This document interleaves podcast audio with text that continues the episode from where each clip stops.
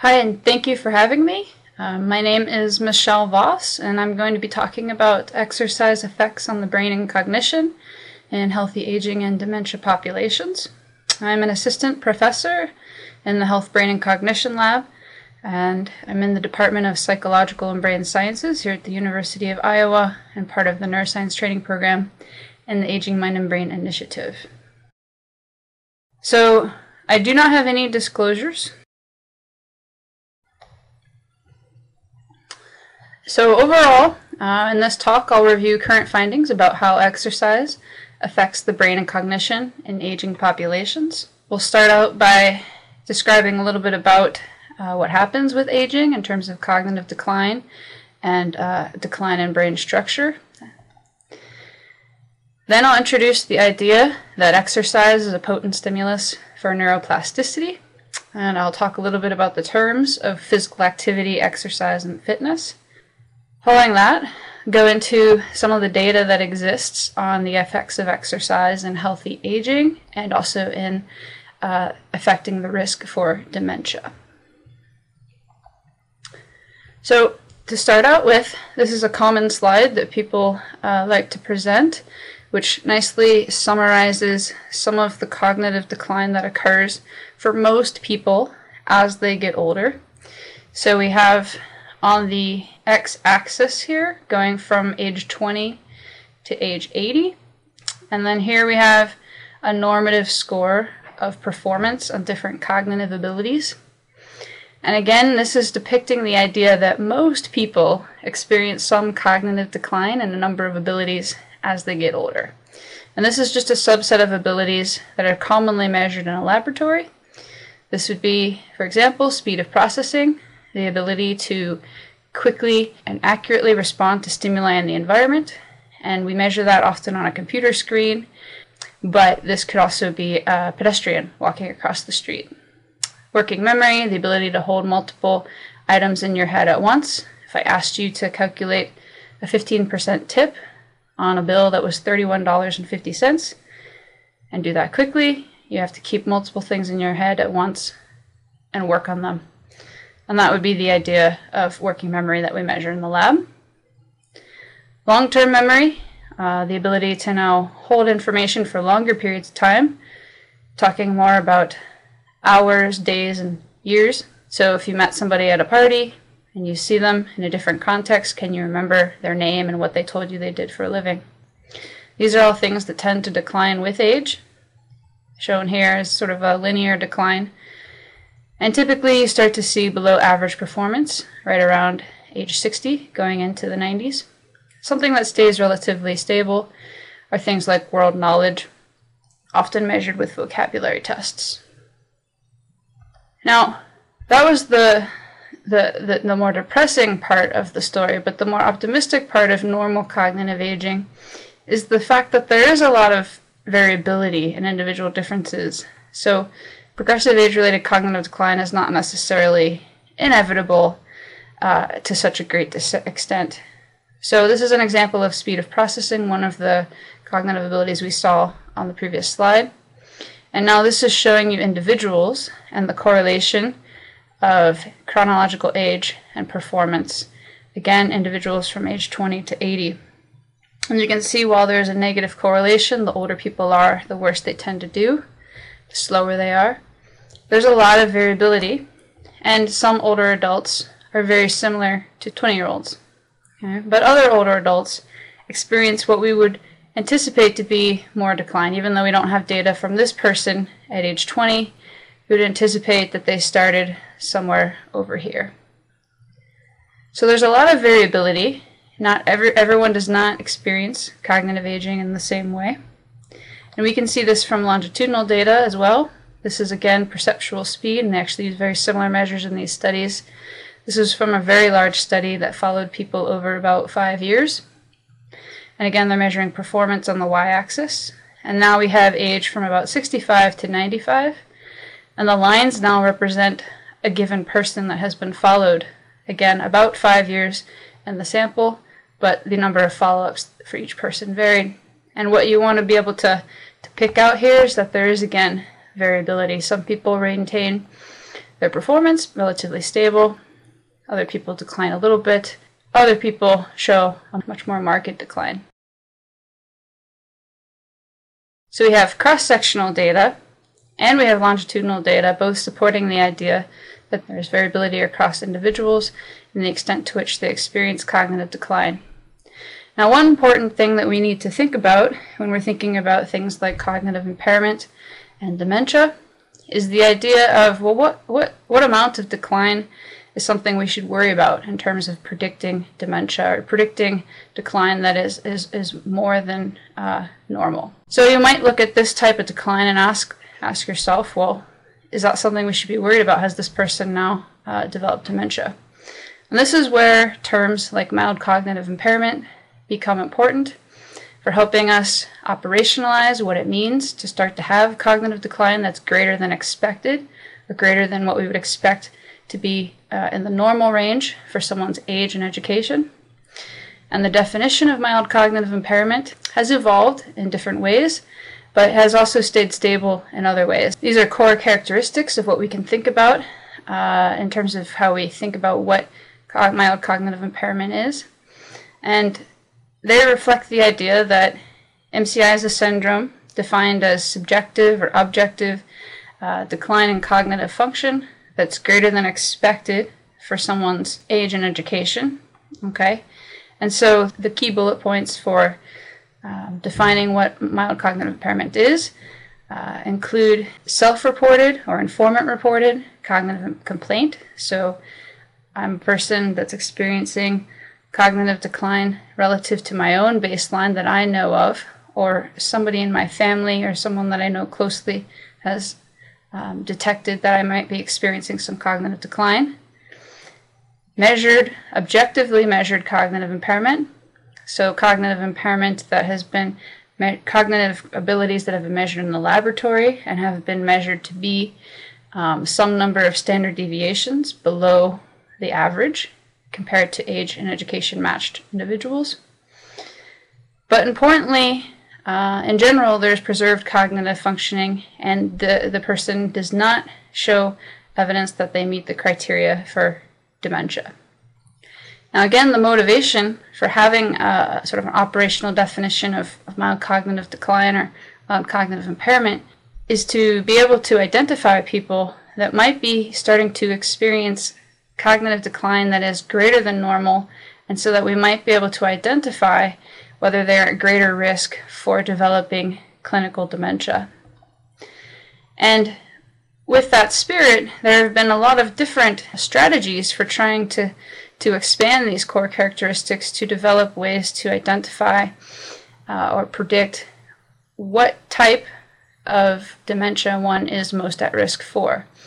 And this is where you start to see things where other factors get taken into consideration, often biological or biomarkers, in addition to some of the cognitive measures, and those are taken into consideration in different ways to try to predict um, the likelihood of different types of dementias. So here is one of the, the, the, the later diagnostic criteria where you can take the core characteristics and then with more information try to specify which type of dementia one might be most at risk for.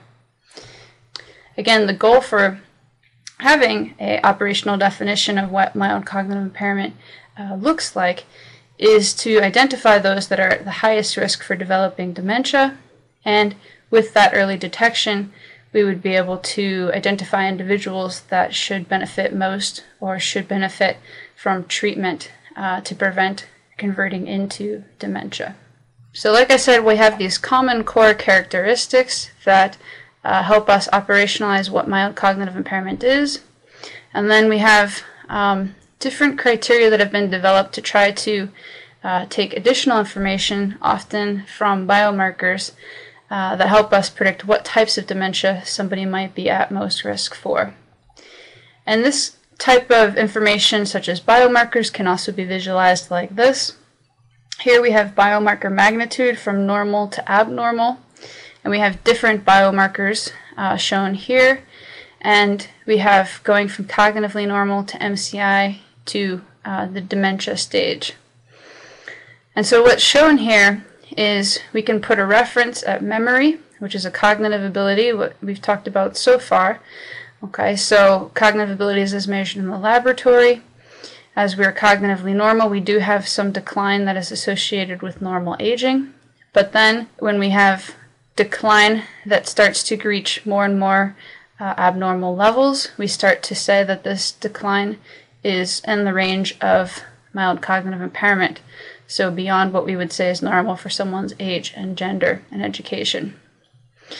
Okay, so then once that decline becomes more and more abnormal, they have reached more of a clinical stage of dementia. But what can we look earlier on?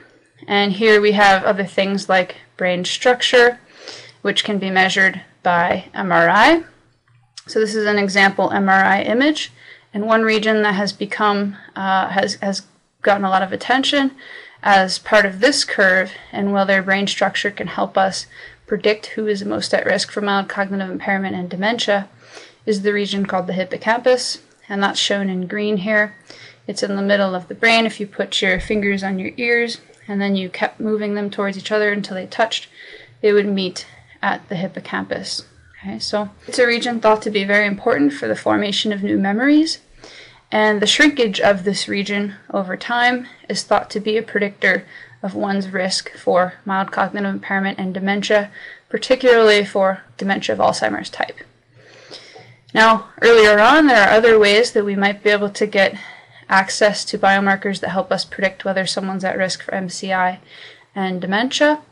Um, the difference uh, between these, so this is tau and amyloid burden, these can be measured uh, with CSF, getting CSF samples from the spine, uh, or they can be measured with other more invasive imaging techniques. And so MRI has a little bit of, uh, of an advantage in, in that it is a little bit less invasive than some of these other techniques to measure these other biomarkers. And most of the evidence that I'll be talking about in terms of the protective nature of exercise and physical activity actually does use MRI as a measure of brain structure and function. So here we have again, this is a hypothetical picture of what some of these biomarkers might look like as uh, one progresses from cognitively normal to MCI to dementia. Okay. But just like cognition, it's important to remember that there are a lot of individual differences in the effects of aging on the brain. So if we look at these MRI images again, um, this is another type of way to look at an MRI. Okay, so this is a side view of the brain. This is another side view, and this is if you were looking from the top of your head down onto the brain. And you might ask yourself, can you tell which ones of these individuals is young, college age adult, or which one is an older adult, say in their 60s to 80s? Now, just to orient you, the gray color on these images is gray matter, and that's where the cell bodies of neurons or brain cells are. And then the brighter uh, part of these images is what we would call white matter, and that's the connective tissue that connects different parts of the brain. And the black areas are is fluid, cerebrospinal fluid. And typically, for example, in this image, this is where um, tissue used to be, but it has shrunken and it has it has deteriorated away. Uh, and these are called ventricles. You want to see these to be quite small, and you want to see as much tissue as you can. Okay, the larger the ventricles get, and the larger there's uh, there are gaps between the tissue, the more we can likely assume that shrinkage has happened. Okay. So if we're looking at these three individuals, we might try to guess that this is the young adult, and this is a young adult, and this is an older adult, based on the amount of shrinkage that's happened. But if we if we do look and see who, the actual identities of these individuals, uh, we would see that these two are in fact both older adults and they're actually the both gender, the, they're both the same gender and same age. There can be marked variability in the extent to which aging affects brain structure. Okay. Now, so together, the evidence that I showed you from measuring cognitive abilities in the laboratory of different peoples at different ages and looking at brain structure there's a lot of variability in how one experiences aging, okay? both in their cognitive function and their brain structure. And so this leads to the question what are the factors that help us explain this variation? How do we get to be this person? Or how do we get to be that person that had just as good of speed of processing as the young adult? Okay. What are those factors? So this is a figure uh, that summarizes some of the data in this area, looking at all of the protective factors that we might think about, or some of the, at least a subset of the protective factors that we could think about uh, in regards to successful aging. So this can range all the way from the basics of our genetics to the healthiness of our heart, the healthiness of our brain, and then our social environment, and then our perceptions and our thoughts. Uh, along this dimension, we have different things that can either pull us towards more successful aging, such as a protective genetic profile. We might have protective um, lifestyle habits that help enhance heart health. And similarly, we might have protective lifestyle habits that increase the plasticity of the brain and the healthiness of the brain as we get older. And importantly, uh, these two aspects might be linked. And indeed, there's a lot of evidence to show that a healthy heart is related to a healthy brain. Now, cognitive training and being active in the social environment and having, in general, a positive emotional bias, these are all things that tend to lead or be related to successful aging. And then on the other side, we have uh, things that might be more likely to lead to dementia and decline. Now, the focus of this talk is to now go forward and talk a little bit about the evidence here. So, what is the evidence that shows us that if we have greater uh, physical activity levels and greater cardiovascular fitness, which is one indicator of the healthiness of our of our vascular function. How is that related to the function of our brain and cognition as we get older? So, with that, I want to introduce a little bit about the terms of exercise and introduce the idea that exercise is a potent stimulus for neuroplasticity, as this has been shown in animal findings. And then we'll move on uh, to some of the literature that is focused on, on humans. So, importantly, studies have consistently shown that physical activity is a powerful stimulus of brain plasticity, has come from both animal models and highly uh, controlled experiments, and from studies with human populations that have done uh, everything from perspective studies to cross sectional analyses to randomized controlled trials, which I'll talk about in a little bit. But before we get into that, I want to define a little bit more about what we're talking about when we're talking about physical activity and exercise. And I think it's important to remember that these are different constructs. So, three terms that are related that we're going to talk about here are physical activity, exercise, and fitness. In this visual here, we have uh, a range of physical activity behaviors. So, when we're talking about physical activity, talking about any bodily movement that's created by your skeletal muscles that's increasing energy expenditure greater than rest. We can quantify that with what's called a MET, or metabolic equivalent of task. Okay? And a metabolic equivalent of task, or a MET of 1, is essentially the amount of energy that you're expending at rest or when you're sitting. And then anything above 1 is the proportion of energy you're expending greater than rest. METs uh, a little bit over 1 to 3 are generally in the range of light intensity activities. And then we can become more moderately active or moderately intense uh, in our activities. And this would be like a brisk walk where you're lightly sweating and your heart is beating. You feel like you're getting a good workout. And then a vigorous intensity would be more along the lines of, you know, your, your heart is pumping really hard and you're, you're sweating a lot and you're and you feel like you couldn't keep it up for very long. Now, when we have these different intensity levels, uh, these percentage of times refer to the uh, typical amounts of time that people spend in these different categories throughout their day.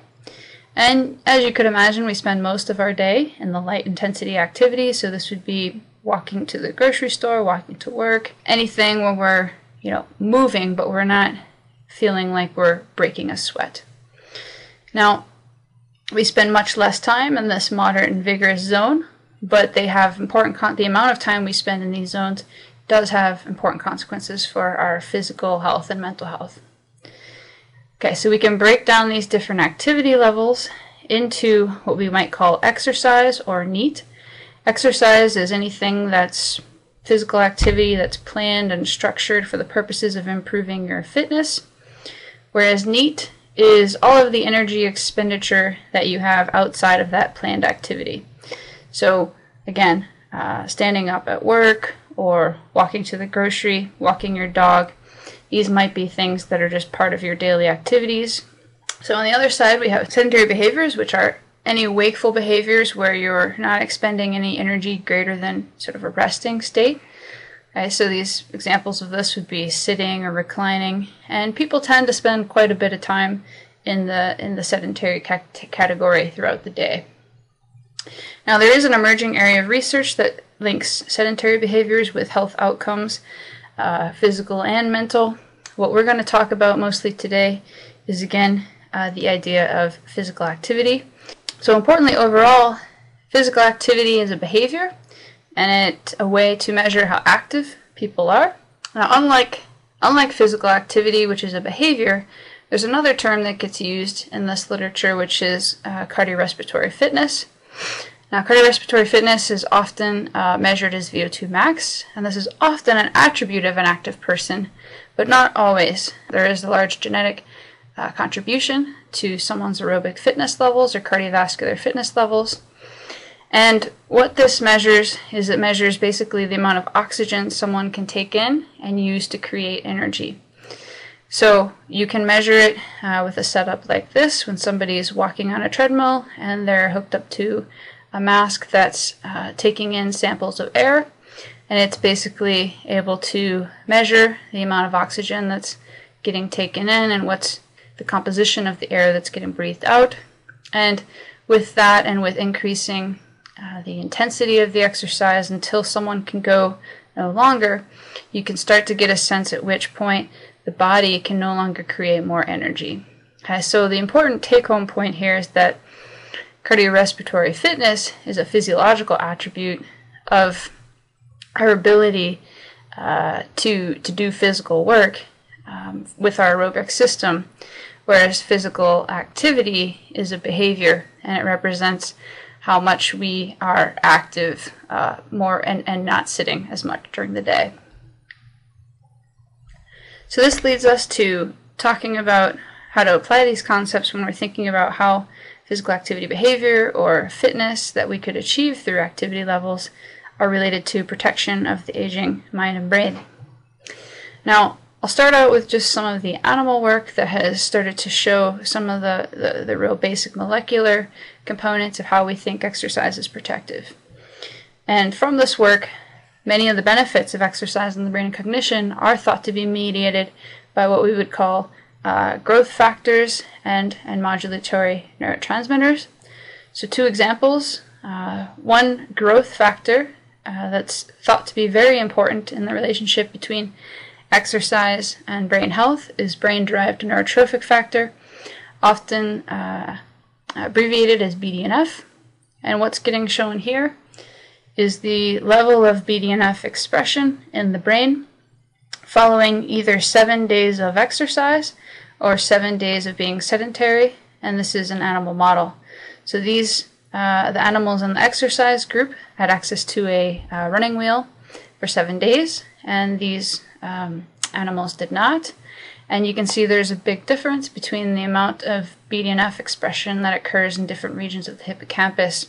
Again, an area important for memory uh, for the exercise compared to the sedentary group. And this was also shown uh, with the expression of protein after five days of access to a wheel versus the sedentary group.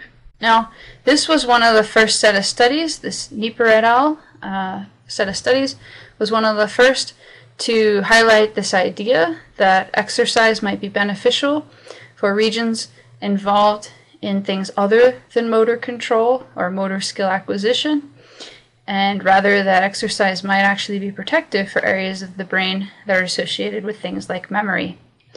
And knowing what we know about how aging aging affects the hippocampus, this also highlighted the possibility that exercise could be neuroprotective for the aging hippocampus. Now, what's important about this result um, is one that BDNF is thought to be sort of a super chemical for the brain or a super molecule. It's uh, known to enhance uh, the brain's ability to have neuroplasticity or change in response to experience. It increases the brain's ability to uh, be resilient to injury and to recover after injury. Also important about this result is it was one of the first to really highlight the idea that um, exercise could be protective for brain regions that are involved in higher level cognitive function, like memory. Okay? Before, studies had mainly shown the ability of exercise to improve function of brain regions involved with uh, motor function or motor skill acquisition, which might be directly related to its use. However, here we have the effects of exercise being shown uh, on, a, on, a, very important protective factor in the brain and an area involved in, in memory. So this highlighted this in conjunction with the idea that we know aging leads to a shrinkage or a damage of this region, and aging leads to a, a reduction in BDNF in the brain, highlights the idea that exercise could be protective for the brain in aging. I just want to highlight one neurotransmitter that has a lot of support behind it in terms of the positive benefits of exercise on the brain, and that is dopamine. And there are theories that suggest that dopamine and its decline in the brain uh, as a neurotransmitter is, is very relevant to the cognitive decline that we see with aging. And then there are, in contrast, a lot of studies that support the idea that exercise increases the uh, expression of dopamine and the number of dopamine receptors in the brain. This is one example of what happens during exercise. So, this is before exercise, during 20 minutes, and then following 20 minutes of exercise. And this is the percentage levels of dopamine as measured from microdialysis in the striatum, which is a region involved in motor control but also executive function. And so, what's getting shown here is that uh, both during and immediately after exercise, dopamine is increased in the striatum. And then over time, what we would see and what studies support is the idea that the brain adapts, and overall, with chronic training, there's increases in dopamine expression in not only the striatum, but also other regions like the hippocampus that we've talked about and the prefrontal cortex, which is in the front of the brain and highly involved in our ability to do uh, executive functions or things like um, working memory. Now, in addition to uh, the effects of exercise on growth factors and neurotransmitters, exercise has also been shown to increase the production of new neurons in the hippocampus in young and older adults or animals. The hippocampus is one of the only regions in the brain um, where new neurons or new brain cells can be generated continuously. Now, the rate of new neuron production does decline with age. However, there are different lifestyle factors that affect that rate of decline, and exercise has been shown to be one of those, and it's been highly replicated. And this is just one example of those findings from Van Praag et al. in 2005. This is young sedentary runners compared to young runners, and this is the number of new neurons after 45 days of access to a, a running wheel. And you can see that the runners have increased uh, neurogenesis, or the production of new neurons, in the hippocampus. And they also looked at this in older animals, and while the increase uh, compared to sedentary was reduced, there was still a reliable increase in the older runners and the, and the rate of neurogenesis. This is evidence that while the, the rate of neurogenesis declines with age, uh, exercise is a protective factor that might help uh, keep the rate of neurogenesis uh, as high as it could be for any given age. So, a lot of what I've reviewed so far has been with animal models in terms of how we know that exercise could be protective for the brain as we get older. Now, I'm going to move to uh, some of the work that has been done with humans in this area to see how exercise might affect uh, cognition on the brain in both healthy aging and dementia populations. So what we're seeing here is a meta-analysis by Colcombe and Kramer done in 2003. And the goal here was to look at and compare the magnitude of improvements in cognitive performance for those older adults that were trained with aerobic exercise or resistance exercise or some combination of the two in comparison to an active control. And the active control would often take the form of light stretching or some sort of social interaction that helps control for the fact that people are um, becoming more engaged with uh, a study and getting more attention through the context of a study. And so we know that the effects are just not from getting more attention, uh, social and, and social interaction, but they're actually from the exercise training. And so what's important here is that uh, the improvements seen from exercise training are broad, so they cross uh, different cognitive abilities, so executive, controlled, spatial, and speed of processing, but also that the effects tend to be the largest in, in executive function. Now, executive function includes uh, working memory, which we've talked about. It also includes things like task switching, switching back and forth between different tasks, and inhibition. So it's also something that, just like uh, as we talked about with working memory, tends to decline with age. So a take home message of this meta analysis was the idea that there seems to be broad benefits for exercise training, and they tend to be uh, strong in areas of cognitive abilities that tend to show decline with aging. In terms of the mechanisms for how these effects might occur, uh, a lot of studies have tried to use MRI to look at both brain structure and function to understand uh, the links between physical activity and and fitness and how the brain is actually uh, able to perform better following exposure either to activity or uh, for those that have greater fitness levels. And one thing that has been replicated uh, several times over is the idea that exercise seems to have a positive effect on the on the prefrontal cortex. And this is one example of activation studies. So here uh, we have studies that have tried to have people perform a cognitive task that demands executive functions uh, in the context of an MRI scanner, and then we look to see which brain regions are involved in performing those cognitive processes, and then whether there's any variation across people and how different brain regions are used or how much they're used, and whether that helps us understand how they're performing better.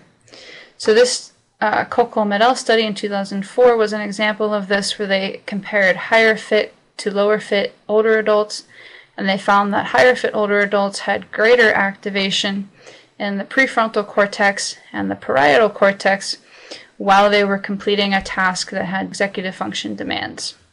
So, the implication of findings like this is the idea that older adults that have greater fitness levels are better able to uh, utilize resources in the prefrontal and parietal cortices to efficiently perform tasks of executive function. Now, studies have also looked at brain volume, and there's a number of studies that have shown uh, either associations or changes in brain volume as associated with uh, physical activity or fitness. So this is an example from the Weinstein et al. study, and the regions in red are those where individuals with greater cardiorespiratory fitness had greater uh, gray matter volume in the prefrontal cortex. And this is another example of a finding like that, and this is the Gordon et al. Uh, study in 2008. And the regions in orange here are those that had uh, or regions that were greater in gray matter volume for those with higher fitness levels, those older adults. And again, these are both findings that have um, shown these results after covariating out age and education and gender. And then finally, this is an example of results where uh, they're looking at increases or changes in brain volume as a function of exercise training. And here we have areas in blue are gray matter areas that showed increases in brain volume as a function of exercise training. Uh, in this case, exercise training was walking three times a week for six months. And the area in orange or yellow here is an area of white matter, again, the connective tissue in the brain, that showed increased volume following six months of training for a walking group compared to a stretching and toning group. Now, the significance of these findings, again, is the idea that the prefrontal cortex, uh, shown here uh, in, in, the areas in blue and here in the areas in red, um, the prefrontal cortex is, is thought to be very important for how our brain is able to complete tasks of executive function. And so the idea that greater physical activity or greater fitness could be related to greater volume in this area of the brain. That might help us understand a little bit of why we have uh, the associations between physical activity and fitness and cognitive functions like executive function. Now, in addition to the prefrontal cortex, again, another region that is very responsive to exercise and also is, is very important in, in the context of aging and dementia is the hippocampus. And this is just to illustrate uh, the hippocampus again, its location, and the impact that uh, Alzheimer's disease has on this region. So, this is a healthy person, and this is the hippocampus of a healthy individual. Again, it's in the in the middle of the brain. We call the medial temporal lobe. And then we have an Alzheimer's patient where there's marked atrophy of this region. And a study that we uh, uh, that we did recently, and we showed that a similar amount of, of walking that I just talked about, three times a, a week, uh, and this time for one year, that this amount of walking was able to increase the size of the hippocampus uh, by about 1 to 2%. And so what we have here is the left hippocampus and the right hippocampus. This is the walking group and this is the stretching and toning group. Again, this is very light stretching and very light toning. So it was just meant to be an active control. And the stretching group is, is showing a decline in hippocampal volume that's similar to what we would expect with normal aging, whereas the walking group is showing the reverse of that. They're actually showing increased amounts of volume in this area. So this has a lot of significance because of the idea, again, that Shrinkage of this brain region, while it does typically happen with normal aging and an accelerated extent uh, when someone is progressing towards MCI and dementia, the shrinkage might be reversible with a lifestyle factor that's as simple as going for a walk three times a week. Now, what's an interesting finding as well is that the increases in hippocampal volume were associated with how much someone's cardiorespiratory fitness increased from the intervention. So here now on the x-axis we have change in hippocampal volume, okay, so for left and right hippocampus, and change in VO2 max, which is that measure of cardiorespiratory fitness that we talked about. So what we're seeing here is that the people that had the most increase in volume in the walking group, this is only the walking group, the people that had the most increase in volume are also the people that had the most change in their cardiorespiratory fitness. So this suggests some sort of dose-response relationship between the greater in, a greater increase in fitness level and how it's related to uh, a greater increase in the in the volume of this of this brain structure. Now we've also studied the effects of improving fitness on white matter integrity. So in this same study that I told you about for where for one year participants either walked three times a week or they did stretching and toning for three times a week we measured uh, white matter integrity, which is again, white matter is that connective tissue in the brain. And we can measure it in different lobes of the brain. Uh, we do that because different lobes have different sensitivities to, to the effects of aging. Two lobes of the brain that have a lot of detrimental effects or show a lot of decline with aging are the prefrontal, shown here, again in the front of the brain, and then the temporal cortex. And what we did here is we measured the white matter integrity in these different lobes, and we measured that with what's called fractional anisotropy. And this is a measure of white matter integrity that tells us a little bit about, well, the integrity of, of the fibers that are making up this connective tissue. So this is just a visual demonstration to show that increasing amounts or greater amounts of FA is related, related to stronger fiber organization or greater white matter integrity. So what we showed in this study, published in 2013, again, it's it's the same individuals as in the in the hippocampus finding that I showed you, is that um, the amount of white matter increase in these different lobes was related to the amount of fitness change that people showed. So, and this happened differentially for different lobes of the brain. So, in the occipital lobe, there was some increase in white matter uh, integrity that was related to the increases in fitness, but uh, when we look at statistically uh, what were the most robust effects, it was temporal lobe and the frontal lobe where the strongest relationship occurred between increases in white matter and increases in fitness level in the walking group compared to the stretching group.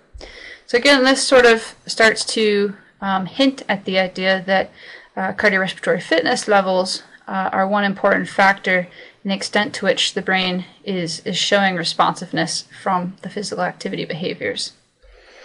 Now, in contrast to measuring uh, the functional activation in the brain in response to different task demands or the brain structure of the brain as ways to measure uh, the brain with aging, there's another way that you can measure functional brain integrity, and that is with brain networks. And these are thought to also serve as an important biomarkers of interest in the aging brain. Now, what a brain network is, it's regions that um, co-activate together or tend to be in sync with each other uh, for some common purpose. Now, the goal with looking at functional brain networks is to study not necessarily how particular brain regions are active or evoked during a cognitive task, but to study how brain regions are coordinated together in their function. So, how do they work together as a team, and what is the integrity of uh, sets of regions or networks of regions that we know work together as a team for cognitive operations? How functionally intact is that is that system? One such system uh, that has been shown to be uh, a sensitive biomarker for cognitive decline, both in healthy aging and with dementia, is called the default mode network. It's often uh, abbreviated as DMN. And importantly, we can measure the integrity of these brain networks while someone is lying quietly in an MRI scanner. So we don't have to present a cognitive task, rather, we can have someone lying quietly in a scanner and we can measure their brain activity and how it's fluctuating different regions. And we can use those measurements to measure the integrity of particular brain systems that we know uh, is sensitive to aging and dementia. So, as an example, here we have uh, healthy elderly adults and Alzheimer's patients, and the measurement here that we're showing is the integrity of the default mode network while someone is resting quietly in the scanner. And what you uh, want to be uh, noticing here is that in healthy elderly adults, this network includes aspects of the prefrontal cortex, the parietal cortex, the medial parietal cortex, the lateral parietal, and then we have the hippocampus shown here, and then the lateral temporal cortex shown over here.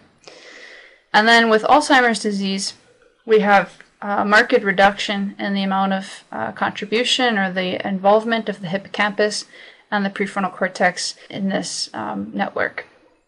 Now, this, this finding was from Greicius et al. in 2004, and this has been replicated by, by several others now. The idea that uh, this particular network, the default mode network, might be a biomarker for someone's risk for conversion to MCI or conversion from MCI to dementia. And importantly, a lot of these studies have started to control for the atrophy that happens in these brain regions. Now, to just give a little bit of a, of, a visual depiction of what we're measuring when we're talking about functional connectivity, I wanted to show this, this slide.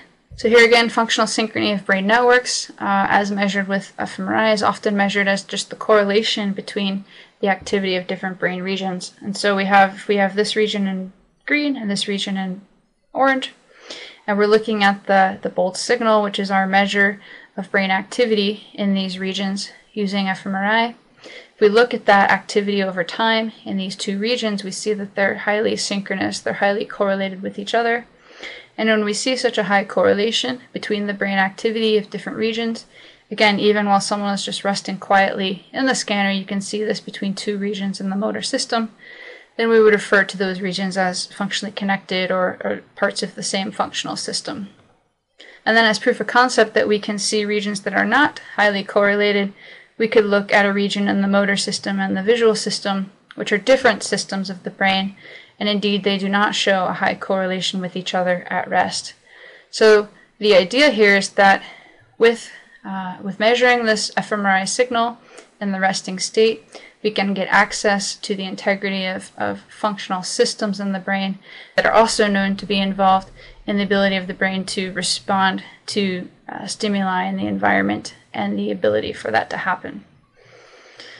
So we can again extend that same concept to say that if we say that a high correlation between two regions in the same system means that that system has high functional integrity, then we can look at individual variation as a function of age or clinical status and the extent to which different regions in a system that we know should be integrated, the extent to which individuals of different age or fitness levels have greater correlation between regions in the same network. So overall, these studies highlight the potential for this, these resting state networks to serve as biomarkers for the effects of age on the brain and for risk for age-related diseases like Alzheimer's disease. Now this is another visual depiction of the network that I referred to as the default mode network. Again, you can see it includes the lateral parietal, lateral temporal, the medial parietal, sort of medial prefrontal, and dorsal prefrontal, and the hippocampal areas. And largely, these regions have been involved or thought to be involved with memory and self referential thought. Uh, and it turns out that the integrity of the synchrony of these regions also uh, predicts uh, likelihood of cognitive decline and uh, progression towards MCI and dementia. Another network that has been implicated in cognitive decline with aging and risk for different dementias uh, is what we would call the salience network. Now, this network includes aspects again of the dorsolateral prefrontal cortex, the parietal and temporal cortex, the dorsolateral prefrontal cortex, the insula, so the anterior insula region here, the parietal and temporal areas here, and this dorsal anterior cingulate. These are core regions of the salience network. And this network has been associated with our ability to detect salient information, both either from the external environment or from internal uh, bodily sensations. But it's also been uh, implicated as a network that's important for sort of orchestrating how other networks interact with each other. So uh, this is still ongoing work, but that's a little bit of a preview of, of how these networks are thought to be involved with uh, cognitive operations. So again, like I said, these networks are sensitive to the effects of aging. This is the, the, the same illustration that I showed on the last slide, showing the regions that are involved in these networks. And then this is a comparison of young and older adults. This is all healthy older adults. And this is showing that young adults tend to have greater functional connectivity or greater synchrony uh, in these regions compared to older adults. And you can see for the default mode network that the young adults have greater synchrony in, in almost every region that we have in the network. Okay, so prominently in the prefrontal cortex, the posterior cingulate, and the hippocampus. And then for the salience network, again, young adults have greater functional connectivity in this anterior insula area and uh, the uh, anterior prefrontal cortex. Now, again, this is all serving as reference for what happens for uh, individuals that have greater levels of fitness or greater or, or go into an intervention program where you actually train and improve your levels of fitness.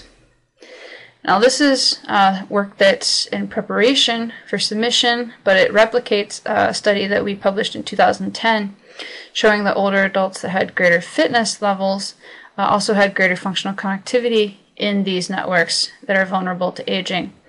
So, here on the uh, y axis is functional connectivity, again measured as the correlation of the activity in these different brain regions in these particular networks during the resting state.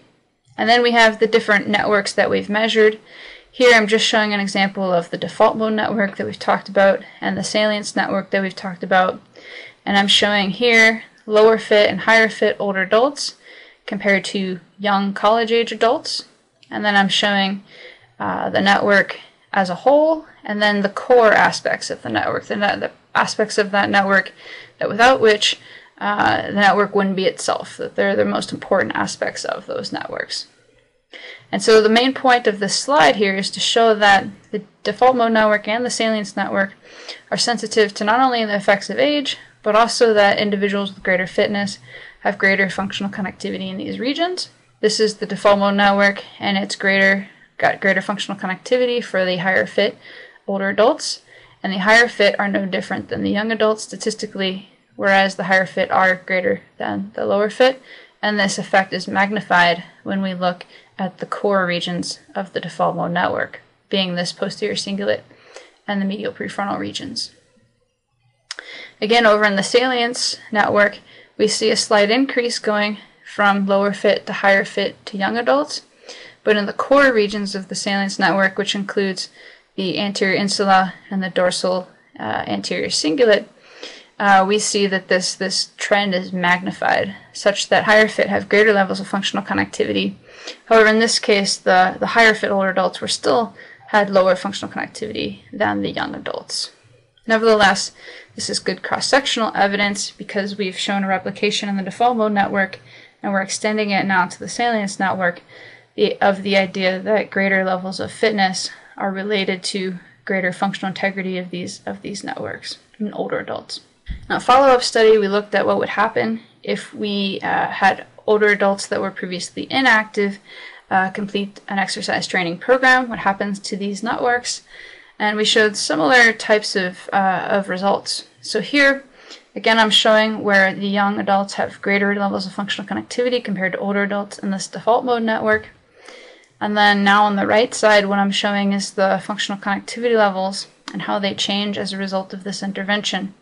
Now, this is the same intervention that I talked about with the hippocampal finding and the white matter finding.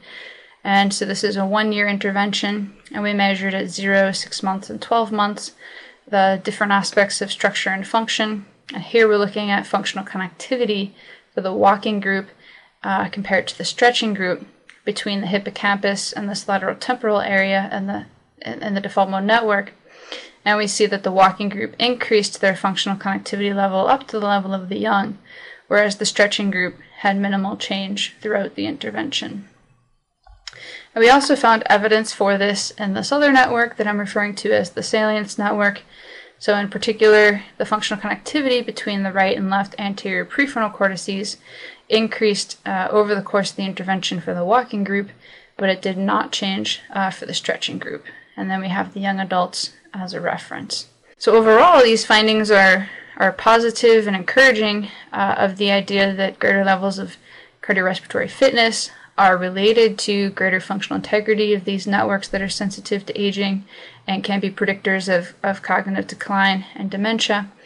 And that even in your 60s, when you enter a training program that increases cardiorespiratory fitness, the level of functional connectivity can increase uh, even up to the level of young adults from that training. So now let's move on to looking at some of the studies that actually uh, look at the extent to which exercise is protective against the conversion into stages of mild cognitive impairment or dementia, or protective in dementia populations after it has already started to develop. So this is, again, I'm going to start with meta-analyses. So the combination of uh, different studies that are being put together, and the advantage there, again, of meta-analyses is that they are often uh, well controlled for the quality of the study, so only the best quality studies uh, are in the meta analysis. Allows us uh, to collapse across different studies that might have their different strengths and weaknesses and see overall what do the effects look like. So this is a meta-analysis uh, from 2009, and they looked at 16 prospective studies and found that physical activity was associated with a 28% reduction in dementia risk and so we can see that there's a number of studies here, a number of different types of uh, exposures that are measured. So four hours a week, three times a week, uh, two times a week, and three times a week vigorous. Okay, so different frequencies and different intensities that we have. And across all of these studies, uh, the benefit tends to favor uh, physical activity in creating a reduction of the likelihood that somebody will convert into dementia over the course of the time studied. Now, this risk reduction increases when the outcome is more specific to Alzheimer's disease. While there are less studies, we still see that overall it seems to be that uh, even two times a week and three times a week, adding that amount of physical activity to your lifestyle can result in a significant reduction in risk for Alzheimer's disease. Now, one thing that's important is that a lot of these studies in their measurement of physical activity have, have used self-reported measures. So they'll ask individuals in the study how often they uh, are active at different intensity levels, and then that will be the measure of, of physical activity that's used to predict risk for dementia or Alzheimer's disease.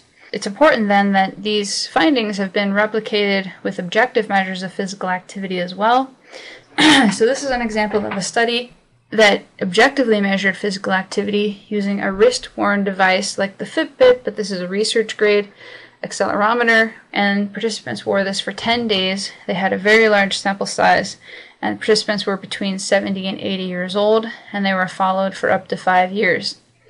And the main result uh, that, that we're highlighting here is the individual differences in risk for Alzheimer's disease based on this activity measurement, this objective measurement.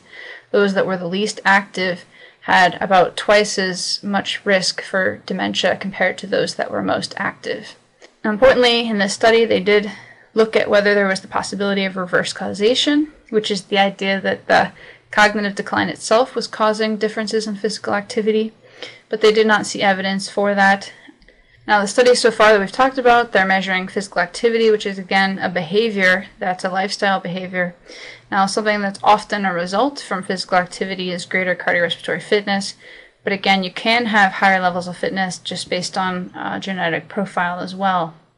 But nevertheless, so then this was a study that looked at specifically the predictive value of cardiorespiratory fitness and risk of death related to dementia, and they had a 17 year follow up. And they supported the idea that greater levels of fitness was related to um, pretty significant reduction in one's risk for dying from different types of dementia over this follow up period.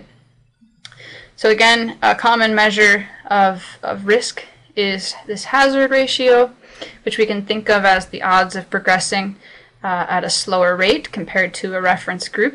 So, here we can think of a hazard ratio of 0.60, for example, as a 40% reduction in the risk of the event in the time measured. Then, for example, a hazard ratio of 0.86 is telling us, uh, in this case, that every increase in MET or every increase in cardiorespiratory fitness at baseline, this was associated with about a 14% reduction in the risk of de- dying from dementia over this 17 year follow up period.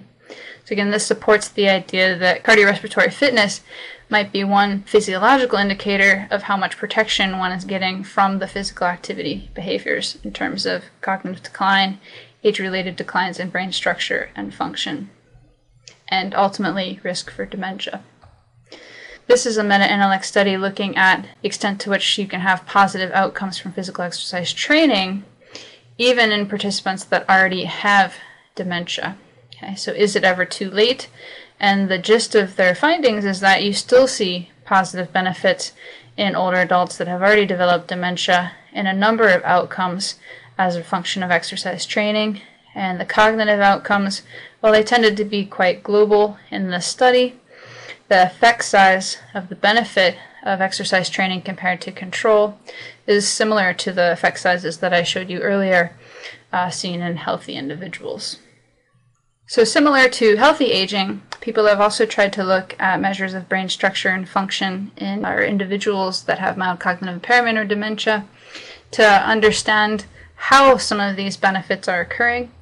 And this is a study from 2009 that looked at the association between cardiorespiratory fitness and brain volume in individuals that either had early Alzheimer's disease uh, compared to healthy older adults.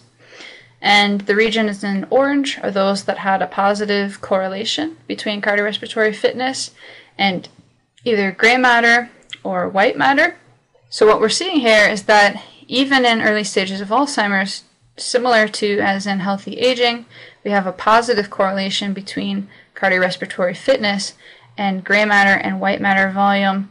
Uh, and this effect tends to be distributed throughout different areas of the cortex, including the prefrontal cortex and the parietal cortex and the temporal cortex. Spatially, it's more distributed in the early Alzheimer's patients, uh, this correlation between cardiorespiratory fitness and brain volume. And then with white matter, we can see that in particular this hippocampal region, shown again in the middle temporal lobe, uh, tends to also be sensitive to this association between uh, cardiorespiratory fitness and brain volume. Now, an interesting follow up analysis here, they focused in on the hippocampus and they looked at both the white matter and the gray matter, and they're showing here the hippocampal volume on the y axis and individual differences in cardiorespiratory fitness on the x axis. And you can see that within this range of cardiorespiratory fitness, there's a positive correlation between the level of fitness someone has and the hippocampal volume that they have.